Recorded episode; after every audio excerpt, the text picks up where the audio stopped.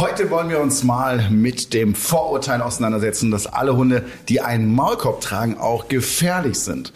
Ein Hund mit einem Maulkorb löst bei vielen Menschen ein echt negatives Empfinden aus und zack, direkt sitzt der Gedanke im Kopf, oh, der Hund, der muss aber gefährlich sein. Und in unserer heutigen Podcast-Folge Achtung, Maulkorbpflicht, verhaltensauffällige Hunde, gehen wir der Sache mal auf den Grund.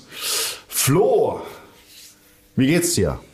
Mir geht's gut und wie geht's dir? Mir geht's auch gut. Wie geht's Scuba?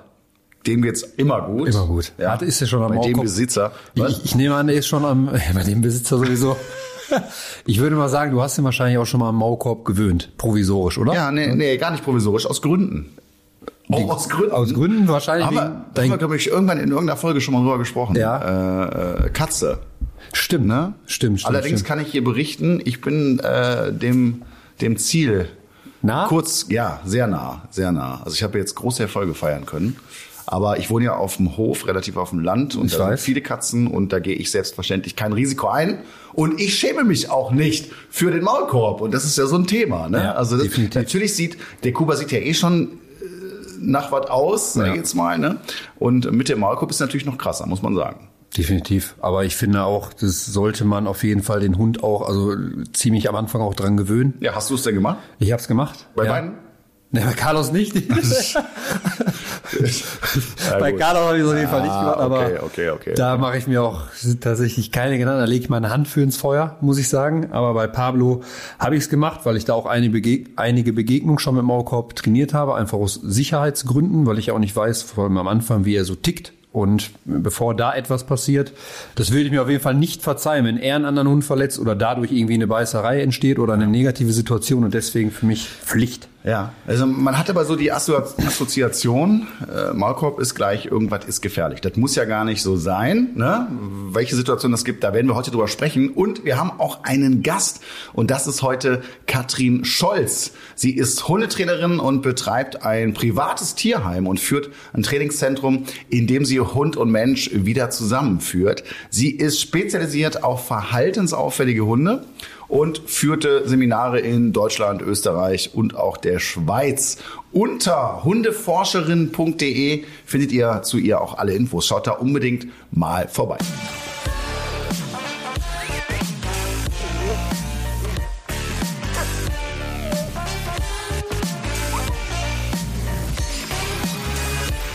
Eine allgemeine Maulkorbpflicht für alle Hunde gibt es in keinem deutschen Bundesland. Jede Gemeinde kann aber für bestimmte Orte in ihrem Zuständigkeitsbereich eine Maulkorbpflicht erlassen. Häufig sind das beispielsweise Fußgängerzonen, Geschäfte oder öffentliche Versammlungen. Kennst du, kennst du so einen Ort, wo das äh, verpflichtend ist in Deutschland? Nee, Ich tatsächlich auch nicht. Ich auch nee. nicht. Ich auch nicht, muss ich sagen. Ne? Ähm, aber als gefährlich eingestufte Hunde, die oft auch ja als Kampfhunde oder eben Listenhunde bezeichnet werden, äh, die müssen in fast allen deutschen Bundesländern in der Öffentlichkeit einen Maulkorb tragen. Ähm, in NRW ist auf jeden Fall so, du kannst das Du kannst dich davon befreien lassen, ne, wenn du eben einen Wesenstest Ja. bestehst. Ja. Nur in Bayern und Hessen, da gibt es keine bundeslandweite geltende Fortschrift für Hundehalter. Einen bundesweiten Maulkorbzwang für alle Hunde gibt es bislang nur in Brandenburg. Dort müssen nämlich alle Hunde unabhängig von ihrer Rasse in Verwaltungsgebäuden und öffentlichen Verkehrsmitteln einen Maulkorb tragen. Krass, wusstest du das? Nee. Ja, ich auch nicht. Ich kannte das bisher nur einfach in, äh, in Österreich, Italien. Da gibt's auf jeden Fall mehr, äh, mehr Orte, wo das verpflichtend dann der Fall ist. Da muss nämlich beim Urlaub, da haben wir auch mal eine Folge drüber gemacht, müssen wir beim Urlaub drauf aufpassen. Äh, Für alle Hunde, die häufig mit der Deutschen Bahn unterwegs sind und die nicht in eine Transportbox oder Tasche passen, gibt's da auch eine Maulkorbpflicht. Flo Pablo ist ja ein Dobermann. Die gelten zwar aktuell nur in Brandenburg als Listenhund. Wusstest du das eigentlich? Ja, wusste ich, ja. Dennoch hast du ja auch wahrscheinlich mit Vorurteilen zu kämpfen und wirst öfter mal etwas schief angeguckt. Ich ja auch, ne? Aber du auch, oder? Ja, also alleine schon, wenn so ein voll tätowierter da mit so einem Dobermann rumläuft, der auch noch kopiert Assi. ist. Ja, ich werde angeguckt, als hätte ich den die Ohren und den Schwanz abgeschnitten und der Ja. wäre wär so abgemagert, weil ich den so abgemagert gemacht hätte damals. Ist krass, ne? Ist, ist sofort, Klassiker. Bist sofort ja, in der ja. Schublade. Ne? Aber, Ja. aber hattest du schon mal so eine, so eine Maulkorb-Erfahrung? Nee, tatsächlich nicht, weil die Begegnung, die wir mit dem Maulkorb gemacht haben, die haben wir auch immer vorher abgesprochen. So und äh, deshalb Ich lasse auch, ich lasse ihn ja zu keinem Hund einfach so rennen oder äh, auf der Wiese irgendwie, dass wir da Begegnung machen, sondern ich hole den immer zu mir, weil ich nicht weiß genau, wie er reagiert. Die Begegnungen, die wir momentan machen, die machen wir wirklich dann mit Vorsicht und mhm. da ist auch wirklich Maulkorb angesagt. Ähm, weil ich, wie gesagt, ich habe da einfach viel zu viel Respekt vor, ähm, dass da irgendetwas passieren könnte. Ich meine, da kann sich so schnell einmal hochschaukeln, ist noch ein bisschen unsicher, muss noch ein bisschen an sein Selbstbewusstsein arbeiten. Aber ich habe auch bei mir in der Umgebung mittlerweile äh, drei Hunde, die mit Maulkorb rumlaufen. Und ich habe auch das Gefühl, dass die immer sehr, sehr komisch angeguckt werden. Ich würde am liebsten ja. hingehen und direkt den, den äh, mal fragen, was da los ist und den Hund im Arm nehmen, aber ich habe immer Pablo Ist das so? Dabei. Ja, aber ich, ich, ich sag mal ganz ehrlich, ne, wenn du jetzt gehst spazieren, mhm. dir kommt irgendwie ein Schäferhund mit einem Maulkorb entgegen. Was denkst du? Ich denke auch erstmal alles klar, da wird wohl mal passiert sein. Der wird wohl aggressiv sein oder beißen, auf jeden Fall. Ja, aber ich bin trotzdem so, dass ich äh, direkt hingehen möchte und fragen möchte, was ist mit dem, was ist mit dem Hund los? Ja. Warum ist der so? Und ja, am liebsten würde ich den auch im Arm nehmen und drücken so, weil ich glaube, dass die, also ich bin mir sehr sehr sicher, die meisten Hunde sind nicht wegen wegen Selbstverschulden in dieser Situation, sondern weil der ja. Hundehalter davor oder weil die vielleicht auch aus dem Tierschutz kommen oder keine Ahnung. Aber ich glaube, es gibt auch Hunde, die, die tragen Maulkorb gar nicht, weil die aggressiv sind. Ne? Also ja, kommt es gibt ja auch noch andere Gründe, wenn die, ja. die keine Ahnung, Scheiße fressen ja. als Beispiel ja, oder was auch immer. Gibt's, ja. gibt's auch Giftköder, Giftköder mhm. oder äh, was auch immer. Ne? Aber es ist, es ist, also ich habe mir die Frage jetzt auch mal gerade ehrlich gestellt. Mhm. Ne? Was denke ich, wenn ich das sehe? Mulmiges Gefühl. Es ist so, es mhm. ist so. Ne? Weil eigentlich ist ja totaler Blödsinn also ich, ich kann das ja aus eigener Erfahrung auch sagen, ne? wenn ich mit, mit Kuba mal, ich der irgendwie vom Hof runter, dann ist der Maulkorb eigentlich weg. Ich habe auch keine Leine oder so, ne? aber äh, wenn der Maulkorb dann noch mal dran ist, ein paar Metern, dann kommen so die ersten Begegnungen. Und du, ich habe das oft schon mal vergessen irgendwie, ne? Und dann, ja. dann, dann, siehst du die Leute, ey, wie die hektisch ihre Hunde zusammenrufen und so erstmal so auf die Wiese gehen. Wo ich dann immer denke so, hey, eigentlich kann ja gerade mit Markop nichts passieren. Ne? Also eigentlich ist es ja geschützt ja. so. Ne? Mhm. Also eigentlich musst du dir ja gar keinen Kopf machen. Aber viele Leute haben, glaube ich, wenn sie einen Hund mit Maulkorb sehen, eben erstmal ein sehr, sehr negatives Gefühl. Ja. Eigentlich, eigentlich schade, dass ein Maulkorb so einen schlechten Ruf hat. Ich habe auch in der Hundeschule ganz häufig Kunden, wo es echt angebracht wäre, äh, mit dem Hund ein Maulkorb-Training, also du musst den ja auch vernünftig gewöhnen und so ja, ja. Hm. Äh, äh, da, zu machen, ne? um das beim Training einzusetzen, um einfach ganz anders trainieren zu können. Du kannst ja ganz andere Risiken dann eingehen. Ja ja, und, und viel effektiver trainieren. Und wo die Leute sagen, nee, ich will meinen Hund partout nicht mit Maulkorb sehen. Das gibt's wirklich häufiger mal. Ne? Dass ich denke so, Alter, da willst du lieber jetzt das Problem behalten Richtig, und ja. nicht äh, nur, weil dein Hund mit Maulkorb irgendwie doof aussieht. Also ich verstehe es nicht. Ist auch, also du, du, du wirst ja nie deinen Hund richtig kennenlernen im Begegnung oder körpersprachlich kennenlernen, wie der überhaupt reagiert, wann löst der aus, wenn du nicht, wenn du den auch nicht mal an andere Hunde ranlässt und wenn du die Möglichkeit nicht hast, weil du keinen Maulkorb benutzt, weil du immer die Angst hast, dass etwas passiert und partout gegen Maulkorb bist, dann wirst du deinen Hund auch nie richtig kennenlernen. Du wirst nie, der wird nie das Selbstbewusstsein aufbauen, der wird sich nie wirklich sozialisieren. Vermutlich, der wird immer auch die Probleme, wie du sagst, behalten. Und nur weil ich ein Ego-Problem habe oder weiß ich nicht was für ein Problem, weil ich das als schlimm empfinde, als wenn ich den irgendwie einsperre. Aber ich habe äh, mal eine gute Story gesehen, hat einer gesagt, es ist wie eine, wie eine Zahnspange tragen, so eine Lose, die du immer wieder rausnehmen kannst für den Hund. Oder eine Brille tragen. Ist nichts Schlimmes, tut dem Hund nicht weh, vor allem wenn der Maulkorb passt. Ich meine, den kann man sich mittlerweile anfertigen lassen im Internet für die richtige Größe, weil ich habe auch zwei ausprobiert bei denen, die haben absolut nicht gepasst. Ähm, ja. Und da muss man ja auch darauf achten, ne? nicht, dass der Hund sich dabei noch verletzt und wehtut oder Nein, wird aufscheuert und keine Ahnung. Mhm. Ein Riesenpunkt bei dem Thema, muss man darüber sprechen. Ja? Äh, also das, das sehe ich auch häufig, wenn dann mal die Hunde schon mit dem Maulkorb kommen, dass das eine Katastrophe ja. ist. Ja? Die können teilweise nicht hecheln, die sind viel zu klein ja. äh, ne? und äh, also Horror. Ja? Äh, und es geht natürlich auch um die Gewöhnung. Ne? Äh, jetzt hast du ja gesagt, hier mit Pablo hast du einen Maulkorb. Wie, wie hast du ihn dran gewöhnt? Wie hast du das gemacht? Ich habe tatsächlich den erstmal einfach dran schnuppern lassen, so wie man es macht. Ne? Erstmal so vorgestellt, schnupper mal ein bisschen dran. Dann habe ich geguckt, ob er selbstständig mit der Schnauze schon so reingeht, weil er interessiert ist daran. Hat er auch tatsächlich gemacht. Dann habe ich das mit einem Leckerli belohnt und ein paar Mal gemacht. Dann war der Tag schon vorbei. Nur erstmal nur draufgehalten. Beim nächsten Mal kurz angezogen, einmal die Lasche drum gemacht, geguckt, wie er reagiert, wieder abgemacht, Leckerli gegeben.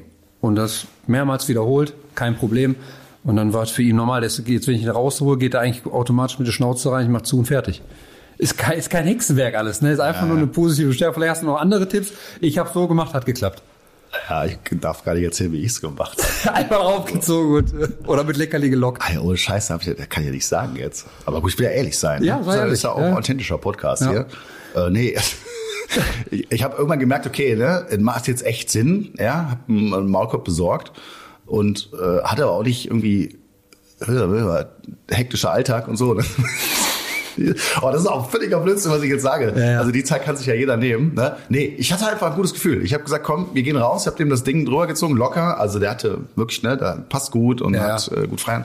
Äh, und bin einfach losgegangen. Ne? Und der hat so die, die ersten paar Meter, was denn, versuchen die ja immer so mit der Fotosicht das Ding abzumachen oder scharben so ein bisschen. Genau, so. Gehabt, so, und ich bin weitergegangen, ne? so vollgeverhalten, komm mit und so weiter. Ne? Und zack, war kein Problem. Ne? Und äh, irgendwann, und das war, das war eigentlich ganz cool bei ihm, weil ich ja nur auf dem Hof den Maulkorb immer benutzt habe. Also einfach nur wirklich, weil ich gar kein Risiko eingehen wollte, äh, hat er halt irgendwann gecheckt, okay, wenn der Mann den Maulkorb rausholt, dann gehen wir spazieren. Also er hat das quasi ja, positiv, positiv, verknüpft mhm. dadurch. Ne? Aber ich habe nicht, so wie ich es ja auch immer erkläre und zeige in all meinen Sendungen oder sonst was, ne, diese sehr langsame Gewöhnung mit Futter und so weiter gemacht.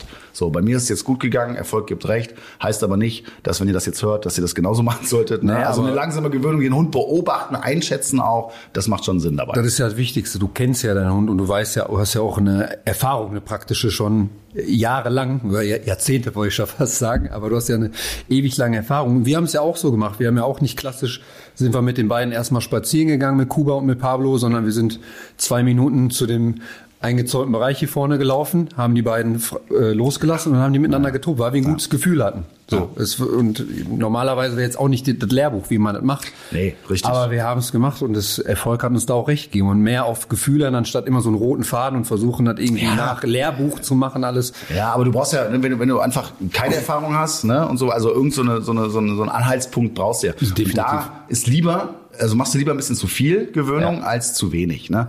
Äh, wobei ich auch manchmal sage, ey, mach da nicht so ein Geschiss drum. Ne? Einfach mal positiv dem Ganzen äh, das Ganze zeigen und dann laufen, laufen, laufen. Wenn ich stehen bleibe, ne, dann versucht der Hund, der hat ja viel mehr Zeit. Ne? Ja. Dann versucht er natürlich die ganze Zeit das Ding loszuwerden. Wenn ich in Bewegung komme, laufe, belohne den, ziehe das Ding dann zwischendurch ab, belohne ihn wieder, wieder drauf. Ja, dann kriegt man es eigentlich, glaube ich, ganz gut hin.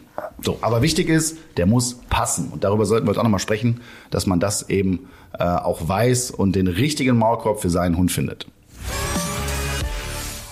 Und damit ist es endlich soweit. Ich begrüße unseren heutigen Gast. Katrin Schulz ist bei uns. Hallo Katrin. Hallo. Sehr cool, dass du dir Zeit nimmst und äh, wir dir ein paar Fragen stellen dürfen. Liebe Katrin, du, du führst ja eine etwas äh, andere Art von Tierheim, denn das Besondere bei dir ist ja, dass alle Hunde bei dir in der Wohnung schlafen dürfen. Das heißt auch bei dir auf der Couch liegen dürfen und sogar im Bett. Oder wie dürfen wir uns das Ganze vorstellen?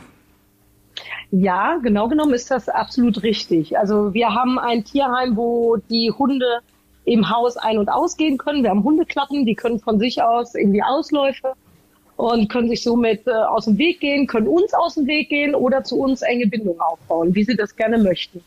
Das heißt, das ist so ein bisschen flexibler als äh, ein normales Tierheim. Das stimmt. Und sie liegen, ehrlich gesagt, ja, auf der Couch, im Bett und ähm, ähm, ich möchte mich auch nicht dagegen wehren. Ich, ich finde das auch sehr sympathisch und stelle mir das nur gerade vor. Er muss ja auf jeden Fall eine große Couch haben, oder? ja, lustigerweise haben die Hunde das sehr gut unter sich geregelt und die Couch ist gar nicht so überfüllt. Krass, ich dachte, die wollen alle unbedingt da drauf. Und ja, aber sein. nicht jeder darf. Nicht jeder, okay. nicht jeder darf. Richtig, richtig. Mhm. Das ist, ähm, die machen da doch, äh, die regeln da doch mehr, als wir uns das vorstellen können. Ich meine, ich darf auch mitspielen. Ich bin sozusagen die Managerin diesem ganzen ähm, großen Komplex. Aber die haben natürlich auch ähm, intern viele Gespräche, mhm. ähm, wo ich mich auch manchmal einfach ähm, äh, professionell raushalte. Okay, und jetzt äh, die spannende Frage, wie bist du überhaupt zum oder auf den Hund gekommen und äh, wie hat sich dein Trainingszentrum entwickelt über die Jahre? Ja, eigentlich war es ein Kindheitstraum. Wir hatten ähm, bei uns, wo ich gewohnt habe, in Arnsberg, ein alternatives Tierheim. Und da lebten schon viele Hunde zusammen. Und da habe ich immer gelienst und war immer da als junges Mädchen und äh, war sehr begeistert. Und ähm, mir fehlte aber so ein bisschen das Fachwissen hinten dran. Und mein Traum war, das Ganze auch zu machen, aber mit dem gewissen Background. Und somit habe ich das ja, eigentlich mein Leben darauf hingesteuert, dass das mal klappt. Ja, mega. Jetzt äh, ist meine Information ist hier, dass aktuell äh, circa 37 Hunde bei dir leben. Ist das richtig? Ja, das ja, stimmt. Krass, krass. äh, wo, woher kommen die und, und wie läuft das ab bei dir? Also wie läuft das zum Beispiel auch mit der Vermittlung dann ab? Also genau genommen kommen die von überall her. Ich bin von allem so ein bisschen. In erster Linie natürlich Tierschützerin. Wir nehmen Hunde auf, die ähm, zu uns kommen, wo wir Anfragen von Orgas haben, ähm, die nicht unterkommen, weil sie aggressiv sind. Da haben wir ein großes Spektrum, da haben wir sehr viele Hunde, aber ich habe auch so ein paar ähm, Wunschkinder, ähm, wo ich dann einfach mal sage, so, und jetzt zähl mal ich, ich suche mir auch mal einen Hund aus. Und so setzen die sich zusammen. Dadurch, dass wir sehr viele ähm, aggressive Hunde haben, also aggressiv, offensiv handelnde Hunde oder oral betonte Hunde haben, ich nenne das lieber so, ähm, brauche ich immer eine Basis an guten und gut sozialisierten Hunden, die im Endeffekt die anderen so ein bisschen mitnehmen. Ja, wo wir so, ähm, ja, wie soll ich das sagen? also wenn ich nur Verbrecher zusammen hätte, lernen die nicht Gutes voneinander. Mhm. Ja, dann ähm, guckt der nach links und guckt nach rechts und sagt, die war, äh, verhalten sich ja alle so, dann mache ich das auch. Ja, und so ist es sehr wichtig, dass ich auch eine Basis aus sehr gut sozialisierten Hunden habe, wodurch ich dann ähm, einfach ähm, es etwas einfacher in der Arbeit habe und die Hunde es auch einfacher haben, sich dann auch mal anzubinden untereinander. Was sind für dich äh, überhaupt verhaltensauffällige Hunde und wann muss man da einschreiten? Oder schreitest du eher weniger ein und die Hunde untereinander machen da mehr? Wie, wie, wie läuft es bei dir ab? Also verhaltensauffällige Hunde, das ist natürlich was ganz, ganz ähm, mh, Subjektives für jeden Menschen. Also jeder Mensch, der einen Hund hat und ein, ein persönliches Problem mit seinem Hund hat, indem er irgendwas nicht machen kann, was er gerne würde, da fängt natürlich für diesen Menschen schon die Verhaltensauffälligkeit bei seinem Hund an. Ja, ähm, wenn ich von Verhaltensauffälligkeit spreche, dann geht es wirklich darum, dass Hunde, die ähm, gerne Lösungen durch Aggression treffen und nicht in der Lage sind, einfach mal wegzugehen, zu sagen, pass auf, ich will mich jetzt nicht streiten, einfach äh, zurückzugehen und einfach auch andere Lösungsstrategien zu entwickeln. Und somit sind wir also in so einem Bereich, dass wir sagen, okay, wir nehmen die Hunde auf, die als einzige Lösungsstrategien ähm, ja das Vorwärtsgehen haben, die offensive Handlung, das Beißen. So, jetzt äh, hast du 37 Hunde. Du hast eben äh, beschrieben, wie das bei dir zu Hause abläuft. Also relativ frei mit Klappen und so weiter. Jetzt kommt so ein äh, Hund, der anscheinend aus irgendwelchen Gründen problematisch aufgefallen ist, äh, zu dir. Wie läuft das ab? Ist der erstmal in Quarantäne? Guckst du den erstmal alleine an oder packst du den direkt da ins Rudel rein und, äh, und integrierst den? Natürlich, den gucke ich mir erst alleine an. Ich arbeite mit dem erst ein bisschen, schau, wie er ähm, tickt, wo seine Probleme herkommen, welche Probleme er hat. Ähm, weil ich sag mal, das ist eine bestehende Gruppe, die ich hier habe und wenn ich da einfach einen Hund reinschmeiße, ähm, das äh, wäre tatsächlich eine Form von Tierquälerei. Ja, weil ähm, dieser Hund ja da erstmal nichts zu melden hat mhm. und diese Gruppe in sich äh, sehr geschlossen ist. Das heißt, ich trainiere mit dem erstmal, äh, arbeite mit dem, dass er auf mich hört, dass der mit mir arbeitet, dass er schon mal gelernt hat, ähm, andere Lösungsstrategien zu treffen. Also dass er nicht immer ähm, aggressiv ist oder nach vorne geht oder wie auch immer oder äh, beißt, wenn er ein Problem sieht, damit er dann diese Lösungsstrategien auch mit den Hunden anwenden kann. Und dann nehme ich ihn irgendwann mal mit auf den Spaziergang, haben wir gerade heute gehabt, habe ich ganz frisch mal einen Hund wieder mit auf den Spaziergang genommen und dann lernt er das so langsam. Und wenn ich dann merke, okay, beim Spaziergang sind kaum noch Spannungen, dann darf er auch ganz normal in die Gruppe. Aber diese Hunde sind bis dahin natürlich getrennt in einzelnen kleinen Ausläufen und die dürfen in die Großgruppe erstmal noch nicht mit rein. Ja, wir haben ja auch so ein bisschen das Thema Maulkorb heute und äh, jetzt mit 37 Hunden, die irgendwie verhaltensauffällig waren. Was spielt bei dir, welche Rolle spielt bei dir Maulkorb? Die Maulkörbe spielen bei mir eine riesengroße und sehr wichtige Rolle. Also ähm, ich würde mal sagen, ohne Maulkörbe könnte ich diesen Job hier nicht machen. Ganz kurz und klar. Ja, das äh, stelle ich mir vor. Und äh, das heißt, für dich ist das auch was komplett Positives. Ne? Das heißt, es ist für deine Arbeit unerlässlich. Du ja. brauchst das. Und äh, das ermöglicht dir ja wahrscheinlich dann auch eben äh, genau das, dass du es am Ende schaffst, diese 37 Hunde dann in, in, in einer Gruppe zu, zu halten. Ja, ein gut sitzender Maulkorb ist eine Voraussetzung ähm, für eine gute Arbeit an einem Tier. Ja, wenn ich mit einem Hund arbeite, der aggressiv ist und der trägt keinen Maulkorb, kann ich ja gar nicht ähm, ja, vernünftige Entscheidungen treffe, weil ich einfach Gefahr laufe, verletzt zu werden. Hinzu kommt, dass auch Menschen, die Hunde haben, die schon mal, ähm, naja, gebissen haben oder wo sie Angst haben, dass sie beißen, viel entspannter mit so einem Tier agieren können und arbeiten und trainieren können, wenn der Hund einfach einen Maulkorb trägt. Ja.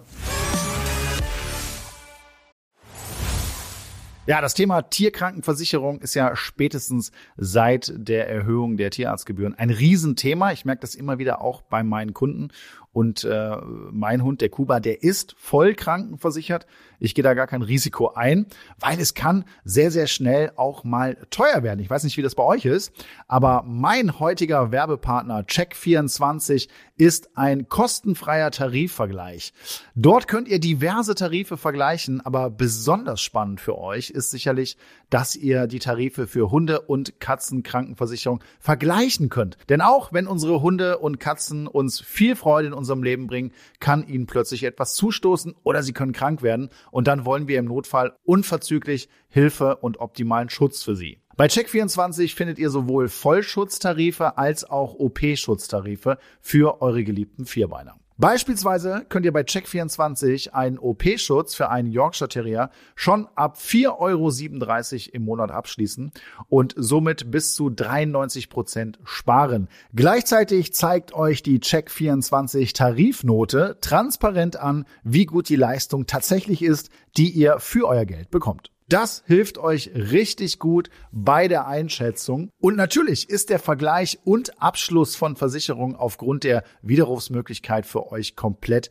risikofrei. Den Vergleich findet ihr auf www.check24.de slash Tierkrankenversicherung slash Podcast. Also schaut euch den Tierkrankenversicherungsvergleich von Check24 doch einmal an, denn wie heißt es so schön, haben ist besser als brauchen.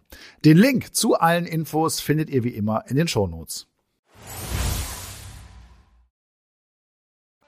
Hunde sind natürlich nicht von Geburt an verhaltensauffällig. Leider tragen dazu häufig wir Menschen bei ähm, für ein bestimmtes traumatisches Erlebnis, das äh, vielleicht dann mal irgendwann stattgefunden hat. Katrin, bitte erzähl doch mal, mit welchen Fällen du da schon so zu tun hattest und wieso fangen Hunde eigentlich an zu beißen oder sich anders auffällig zu verhalten?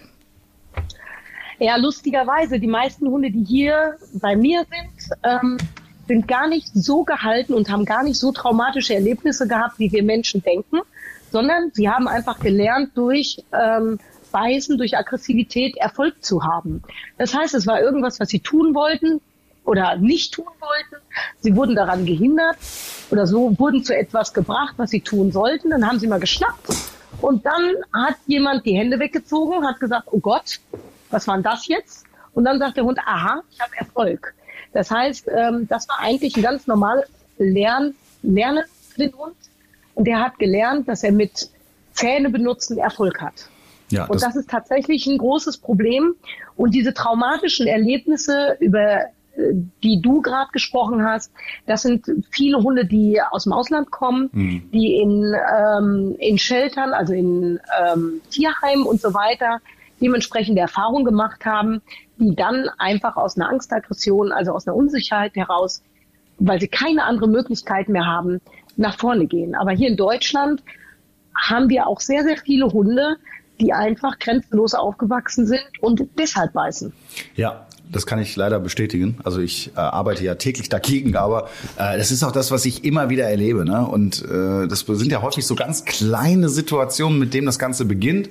Äh, die mhm. Hundebesitzer sind dann völlig überfordert und denken, was ist denn mit dem Hund los? Ja, das, äh, die rechnen halt einfach nicht damit, ne? dass der Hund mal irgendeine Ressource verteidigt oder es irgendwie eine doofe Situation gibt. Und dann geht das Ganze los. Ne? Und dann geht es ja teilweise, und das ist ja das Traurige, dann so weit, dass der Hund dann am Ende der Leidtragende ist und abgegeben wird. Ja? Und auch vielleicht in gewisser Art und Weise versaut wurde, weil er einfach schon ganz, ganz viel Erfolg mit einem ja doch problematischen Verhalten gezeigt hat. Und dann landen die bei dir. Ja, auch schön. Genau.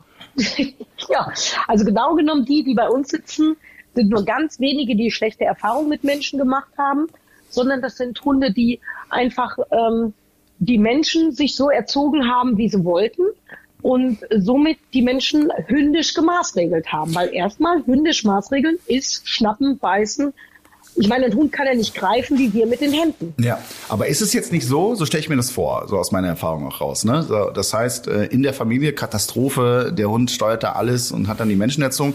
Äh, jetzt kommt der Hund zu dir, eine komplett neue Situation, ein komplett neuer Ort, komplett neuer Mensch, der jetzt selbstsicher auftritt, der Regeln und Grenzen äh, aufzeigt und dann auch noch äh, andere Hunde. Ist es dann manchmal so, dass äh, Hunde dann bei dir ankommen, wo du dieses Verhalten gar nicht mehr siehst, also wo das sofort ein ganz anderer Hund ist? Ja, sehr häufig. Diese Hunde haben, kommen hierhin, haben fast einen Kulturschock und äh, sind dann erstmal, also ich setze dann ein, zwei richtige Sequenzen. Ein Hund redet ja sehr subtil, also sehr unterschwellig mit dem Menschen. Und wenn man diese, diese Körpersprache und dieses Gespräch richtig beantwortet, dann sind diese Probleme ganz, ganz schnell behoben.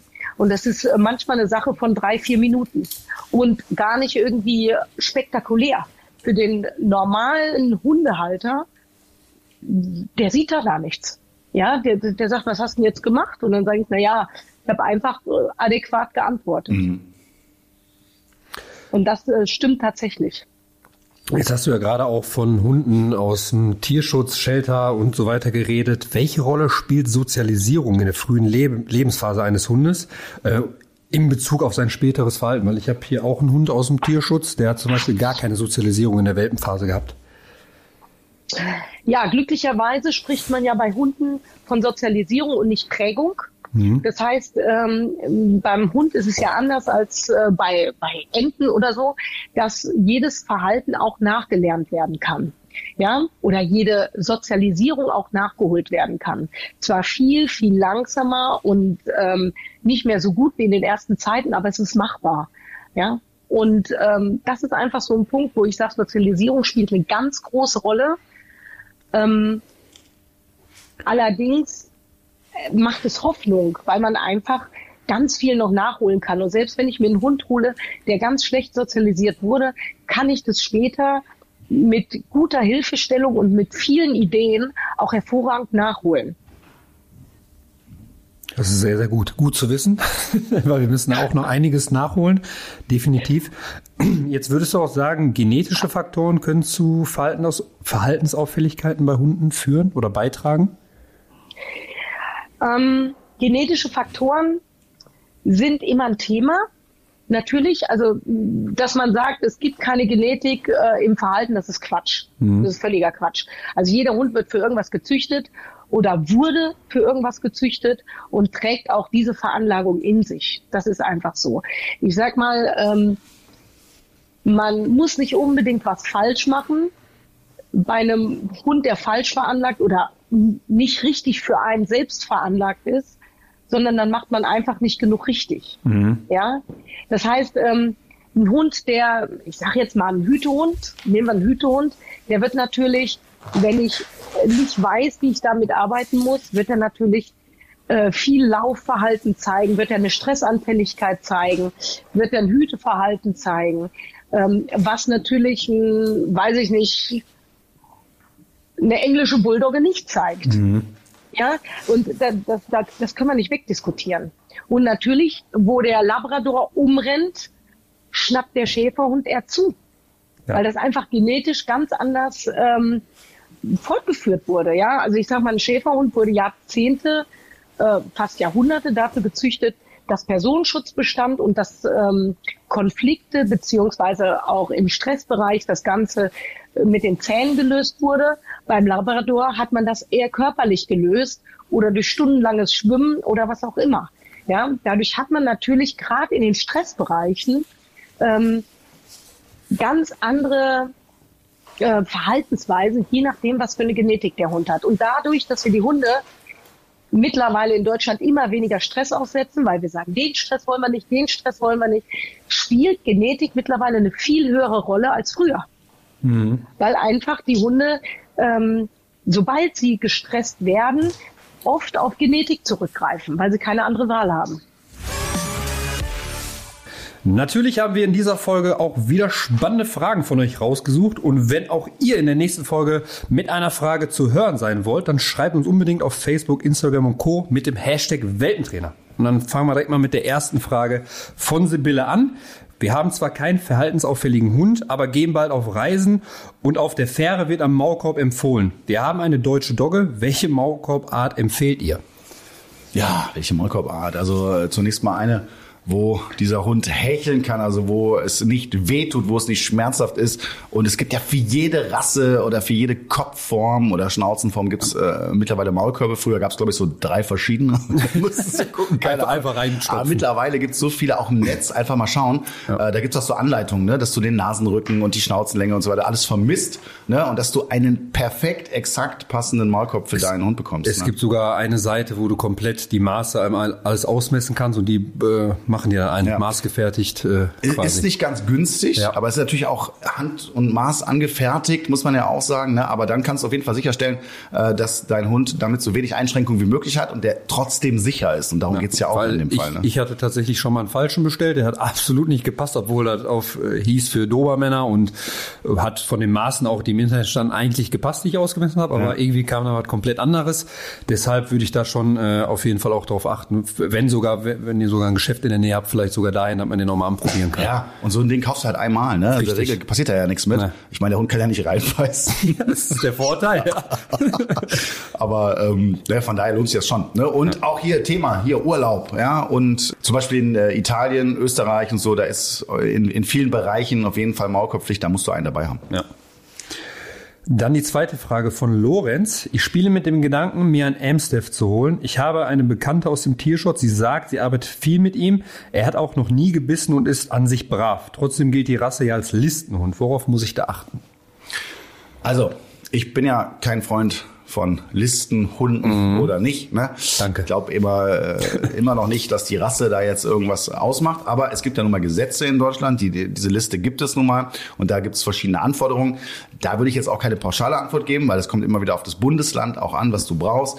Also hier musst du auf jeden Fall eine Prüfung ablegen dafür, dass du solche Hunde halten darfst und mit denen spazieren gehen darfst. Und darüber sollte man sich einfach mal bei Veterinäramt zum Beispiel schlau machen, äh, was genau für Auflagen da jetzt gelten. Maulkorbgewöhnung haben wir ja auch schon besprochen. Langsam anfangen und Ja, da das macht bei solchen Hunden natürlich komplett Sinn, weil Ja. den wirst du definitiv mal brauchen. Richtig. Dann kommen wir zur dritten Frage von Maike. Hallo, meine Hündin Sally ist ein Jahr alt, beißt immer noch beim Spielen. Das Welpenbeißen müsste doch eigentlich vorbei sein. Habt ihr da einen Tipp für mich? Ja, erstmal ist richtig. Mit einem Jahr sollte das Welpenbeißen vorbei sein. Das ist eigentlich so ein paar Wochen, äh, wo das so ganz intensiv wird, wo dann jeder Hunde- oder beziehungsweise Welpenbesitzer sagt, boah, was ist da mit meinem Hund los? Schrecklich. Ja, ist nervig, ist aber so. Mit einem Jahr sollte das nicht mehr der Fall sein. Ne? Es ist die Frage, hat der Hund halt gelernt, so intensiv und äh, ähm, mit Beißen eben mit den Menschen zu spielen? Das wäre das Erste, was ich abstellen würde. Ne? Einfach so eine Gewohnheitsgeschichte. Gibt dem Hund eine Alternative. Also so eine Beißwurst oder irgendwas. Und ähm, ich würde auch fast darauf tippen, dass es so eine gewisse Distanzlosigkeit auch von dem Hund ist. Und da geht es dann um Akzeptanz. Also da geht es auch darum, dem Hund Grenzen zu zeigen und zu sagen, was ist okay äh, und was nicht. Und das kann man dann von einem einjährigen Hund auch durchaus schon erwarten. Es sei denn, der ist gerade voll in der Pubertät und checkt gar nichts mehr. Aber hört sich jetzt bei der Frage nicht so an. Äh, ich hatte das auch bei Carlos zwischendurch bei ihm viel Aufmerksamkeit gewesen, dass er so versucht hat, die Aufmerksamkeit zu bekommen, so ein bisschen zu schnappen und zu interagieren so. Aber da muss man auch, äh, habe ich halt mit Ignorieren die beste Erfahrung gemacht, ne? Ja, ignorieren, ne, das hilft in vielen Situationen, aber in manchen Situationen, äh, finde ich, kann man das nicht ignorieren. Ja. Weil dann, da, ich gucke mir dann immer die Hunde untereinander an. Ja. So, korrigieren das, auch, ja. Also bis, die, die, korrigieren, die, die ignorieren alles, was geht, aber ab einem bestimmten Zeitpunkt, dann kommt eben eine Korrektur. Ja. Und dann wird eben dem jungen Hund auch mal aufgezeigt, pass mal auf, hier ist eine Grenze. Bis hierhin und nicht weiter. Ne? Und das kannst du dann als Mensch dann durchaus genauso. Und die ist bei Hunden oft sehr rabiat, wenn man die beobachtet. Ja, da ist sie so, sieht so aus, aber es ist ja trotzdem auch ohne Verletzung Ja, ja. oder ne, wenn jetzt wieder diese, diese Diskussion aufkommt, hier äh, Gewalt oder was. Es hat alles nichts mit Gewalt oder mit Schmerz zu tun. Ich kann trotzdem klar, deutlich und bestimmt sein. Ja? Ja. Vielen Dank an Sibylle, Lorenz und Maike für diese großartigen Fragen. Wir hoffen, dass wir die äh, Fragen hilfreich beantworten konnten und freuen uns auf die nächsten Fragen. Hashtag Welpentrainer, Facebook, Instagram und Co. Endlich steht der Frühling in den Startlöchern, meine Lieblingsjahreszeit. Allerdings heißt das auch, dass die ersten Zecken bereits unterwegs sind. Flo, haben deine Hunde schon welche gehabt? Bisher zum Glück noch nicht. Aber ich bin gespannt, wenn ich die ersten rausziehen muss. Ich hatte schon zwei, Ja? also nicht ich, sondern Kuba. Aber Zecken können bei einem Stich gefährliche Krankheitserreger auf Hunde übertragen. Das wissen, glaube ich, die meisten. Daher ist entsprechender Schutz sehr, sehr wichtig. Das Seresto-Halsband wehrt und tötet Zecken effektiv ab und zwar in der Regel schon bevor es überhaupt zu einem Stich kommt. Mit einer Wirkdauer von bis zu acht Monaten. Wird das Halsband jetzt angelegt, ist das leidige Thema Floh- und Zeckenschutz also bis zum Jahresende abgehakt. Und gut ist außerdem, dass das Halsband komplett geruchsneutral ist.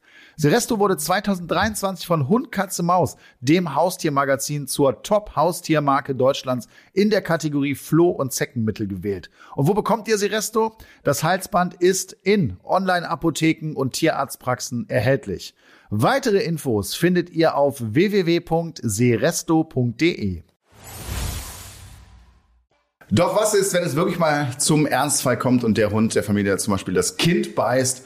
Äh, Im Ernstfall würden die meisten Hundebesitzer ihre Hunde dann vielleicht auch abgeben. Katrin, wie gehst du mit einer solchen Situation um und was würdest du dir wünschen, damit Hund und Halter sich wieder näher kommen in so einem Moment? Und was ich, was mich auch echt interessiert, hast du das Gefühl, dass Hunde auch oft zu schnell abgegeben werden, also dass so eine Entscheidung zu schnell getroffen wird?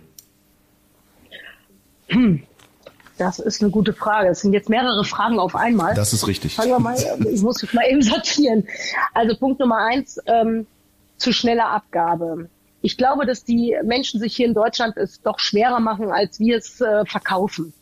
Also ich habe ja viele Menschen, die hier stehen und ihre Hunde abgeben möchten, ja, und ähm, die sind schon sehr verzweifelt da wird nicht einfach mal angerufen und hat gesagt, der, wird äh, der hat geschnappt, ich will den abgeben, sondern die stehen hier, die weinen, die sind sehr, sehr verzweifelt und ähm, die haben echte Probleme und das tut denen auch weh. Ja, die machen das nicht gern. Grundsätzlich glaube ich, dass wir weitaus besser daran arbeiten könnten, wenn wir ein bisschen mh, mm, kynologisch fachgerechter, also hundegerechter, mal wieder erziehen würden. Das heißt, ähm, wir haben im Moment das Problem, dass wir über Konditionierung Verhaltensauffälligkeiten regeln wollen. Hm. Und das wird natürlich auch in ganz vielen Hundeschulen so verkauft. Ja, ich will danke. Ja.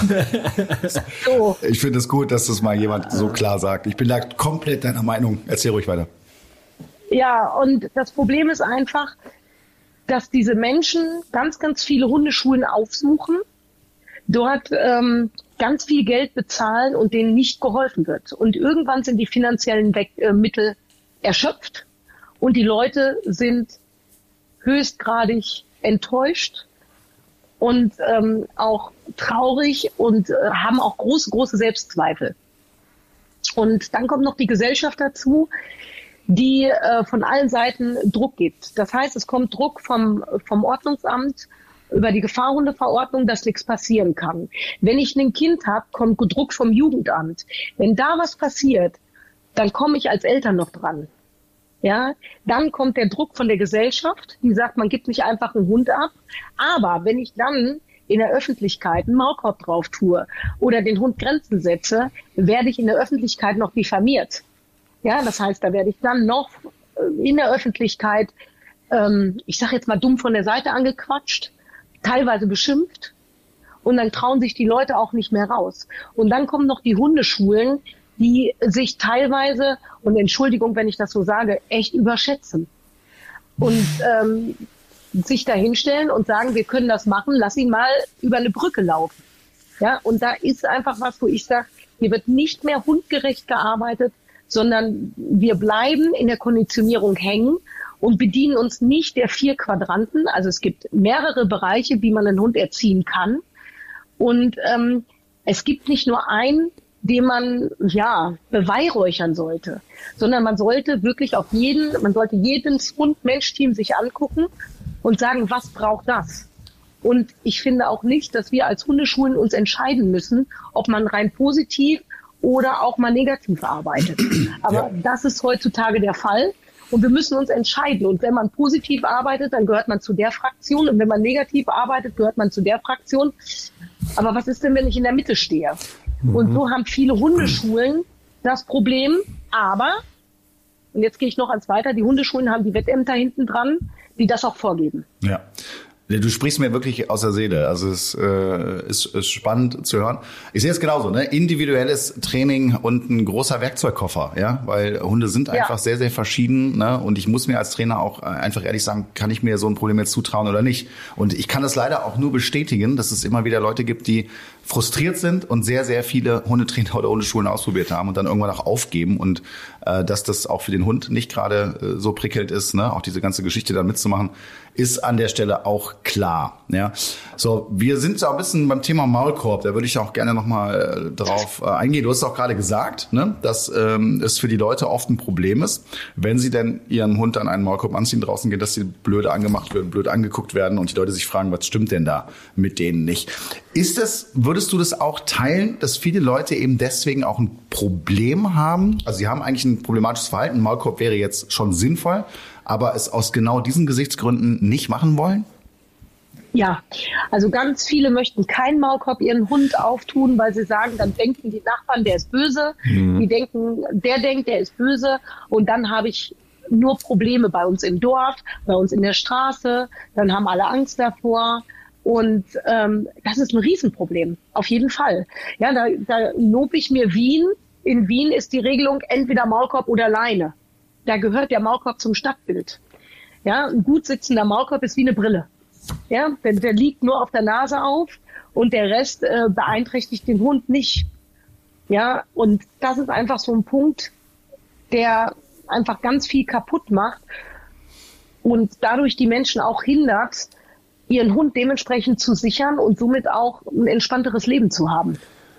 Ich glaube tatsächlich, dass viele auch denken, dass es eine Schwäche ist, wenn ich mit meinem Hund und einem Maulkorb rumlaufe und dass ich ja irgendwie versagt hätte und jeder mich dann irgendwie anguckt. Ich meine, ich habe ja hier auch einen Experten, Dobermann kopiert, dann bin ich noch von oben bis unten tätowiert. Wenn ich den Maulkorb aufziehe, dann denken die, der hat sich einen Kampfhund gekauft. Ne? Der will damit, der will das, der will halt so ein Statussymbol haben. Du Das musst ist ja noch einfach so so. eine, so eine geile Kette brauchst du noch, weißt du, für deinen Beide Goldkette, ne? Ich hab's Beide, sogar, beide, ne? beide, ja. Karl, Karl aus der Kleine kriegt auch einen.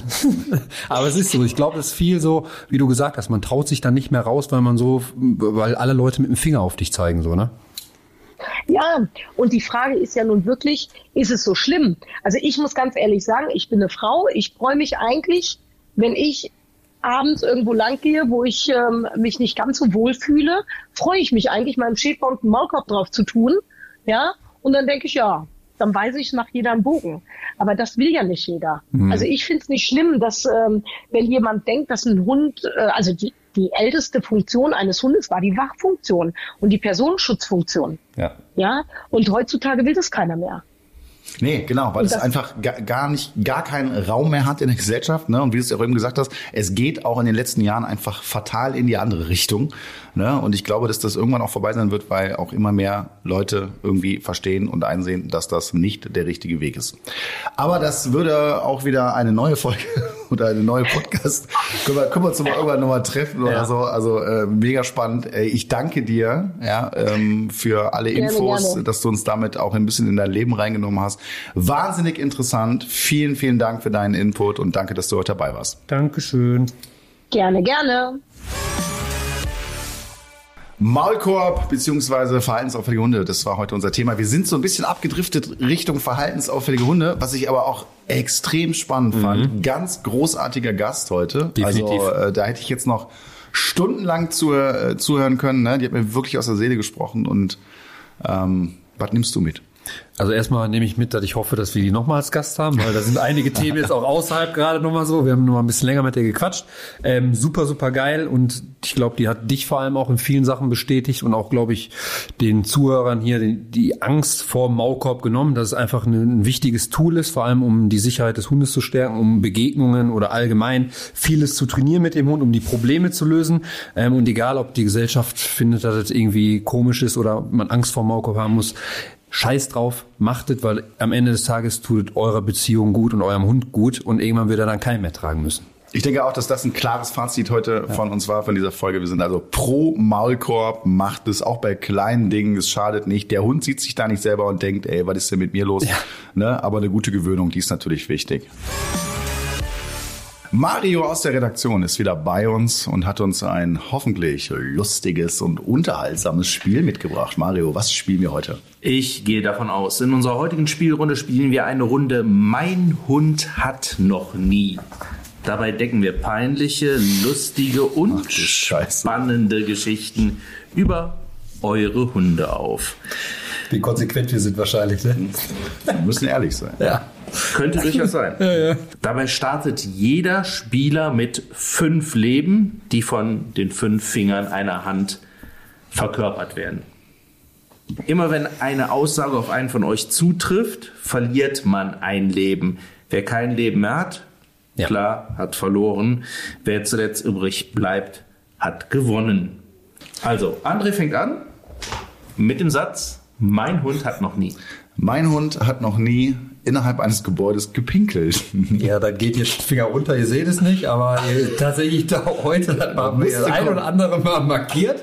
Hat er noch ein kleines Problem mit anscheinend, weil er hier auch äh, viele Hunde riecht. Es tut mir leid, aber das ist er halt, ne? Aber, aber hast du alle Finger runter? Ja. Ja? Dein Hund hat noch nie gepinkelt? Kuba? Fuck. Ach, stimmt.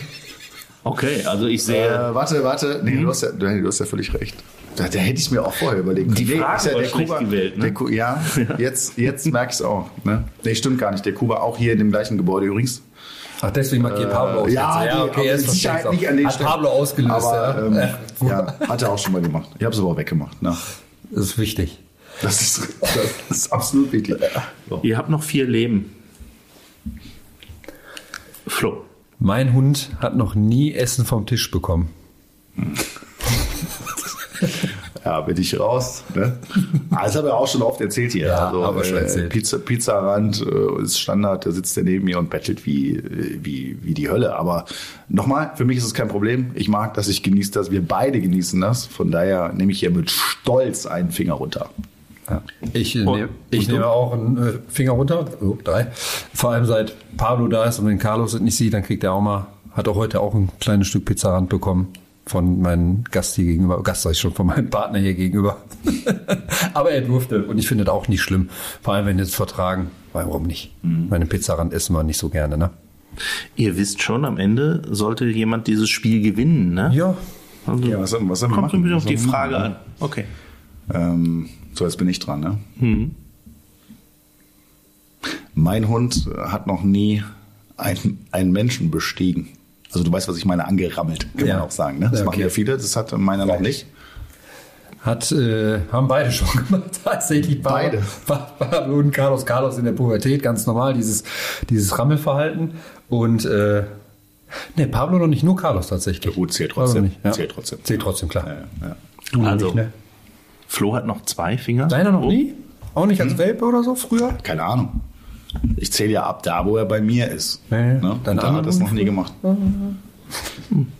Warte. Jetzt weitet das mal nicht hier zu weit aus. Ne? Also, Mein Hund hat noch nie die Biege gemacht. Also ist abgehauen. ja, da muss ich jetzt einen Finger runternehmen. Ne? Ich habe das, Wahrheit ich hab das, wo habe ich ne? das denn erzählt? Habe ich das hier im Podcast Kann auch sein, erzählt? ja. Nee. Nee, nee, nicht im Podcast. Ich habe da, das war ein anderes Format bei Social Media. Da habe ich es aber verraten. Ja, möchtest du mal erzählen? Äh, ja, den mache ich auch Mhm. mit Stolz. Da hatte ich ihn auch noch nicht so lange. Also, ach, selbst wenn, diese Hundetrainer sind auch nicht perfekt. Äh, ja, was, was hat er gemacht? Wir waren im Campingurlaub im Wohnwagen mit so einem Vorzelt und äh, irgendwann, so nach dem Frühstück, dachte ich so, immer, wo ist, wo ist eigentlich der Hund? Da war der nicht mehr da. Der hatte sich irgendwie selbstständig gemacht und war irgendwo auf dem Campingplatz unterwegs. Und hat mal die Leute besucht. Und irgendwann kam dann so eine Frau mit ihm so am Halsband. So, Entschuldigung, ist das Ihr Hund? Ich sage, ja, äh, ist richtig. Ne? Und so. Und, äh, und dann einen Tag später habe ich ihn nochmal getroffen, irgendwo äh, beim, beim Spülen. Und dann sagt die so, hör mal, bist du nicht der Hundetrainer aus dem Fernsehen? ja, ja, geil, geil. Ne? Das war, war richtig super. Ne? Aber der ist mir abgehauen, ja. Aber Ja, passiert. ist, ist gut gegangen. Ist, wie gesagt, habe ich ja auch schon mal erzählt, als Pablo mir mal abgehauen ist, ist seitdem zum Glück nicht mehr vorgekommen und kommt auch hoffentlich nicht mehr vor, weil es schon schon ein Schock. Ist unangenehm. Ist äh, auch sehr unangenehm, ja, Ja. definitiv. Du hast noch einen Finger jetzt. Ja. Ja. Genau, du hast noch zwei, Finger oben, ja. Mhm, okay. Jetzt könnte es zur Neige gehen. Mein, mein Hund hat noch nie eine Beißerei angefangen. Eine Beißerei noch nicht? Ja, aber schon. Ja, was denn? Gebissen haben sie sich nicht, aber der ist schon auf den Hund draufgegangen, Pablo, ja. Muss ich schon sagen. Nicht gebissen, Ja, aber, aber schon Stress- draufgestiegen. Stress- ja, Stress- draufgestiegen. Gebissen noch nie. Okay, okay. Da kann ich keinen Finger runternehmen. Na gut, dann bist du dran. Ich weiß nicht, ob dir das schon passiert ist, aber mein Hund hat mich noch nie vom Fahrrad runtergezogen. Du, ey. Du weißt es doch ganz genau. ja, gut, äh, da habe ich noch einen Finger. Kuba und ich haben uns mal beide übelst Lang gemacht. Übelst lang gemacht. Und äh, das war nicht schön. Das eine war aber auch mein, mein Fehler. Das war, wir waren sehr schnell unterwegs und es war sehr hügelig. Das kann passieren. Äh, 1-1. Hast du jetzt äh, geschickter Schachzug hier von dir. Das wusstest du doch ganz genau. Dir ist noch nichts passiert dergleichen? Nee, ich bin tatsächlich noch kein Fahrer mit Ding. Also wenn würde Carlos vorne im Körbchen reinkommen und nicht nebenher laufen. Da hat er nicht die Kondition für. Okay, 1-1, jetzt gilt's. André. Mein Hund hat noch nie.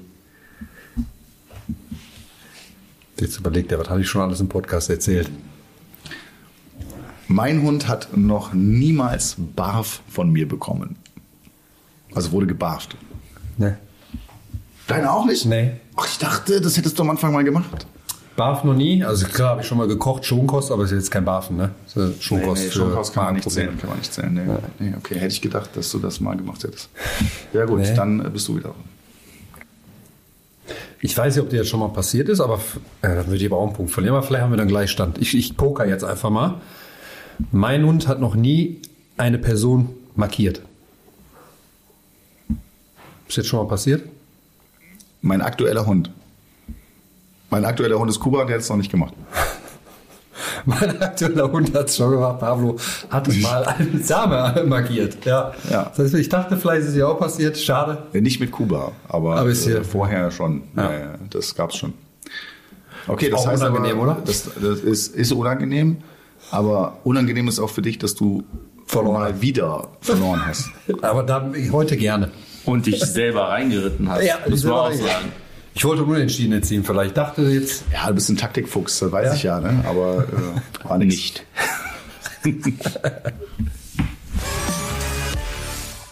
Leider sind wir schon am Ende der heutigen Podcast-Folge. Sehr schön und cool, dass ihr wieder dabei wart und eingeschaltet habt. Und äh, ja, in 14 Tagen geht's wie immer weiter mit einem neuen Thema. Und wir würden uns natürlich sehr freuen, wenn ihr auch dann wieder einschaltet. Also bis bald. tschüss. Tschüss.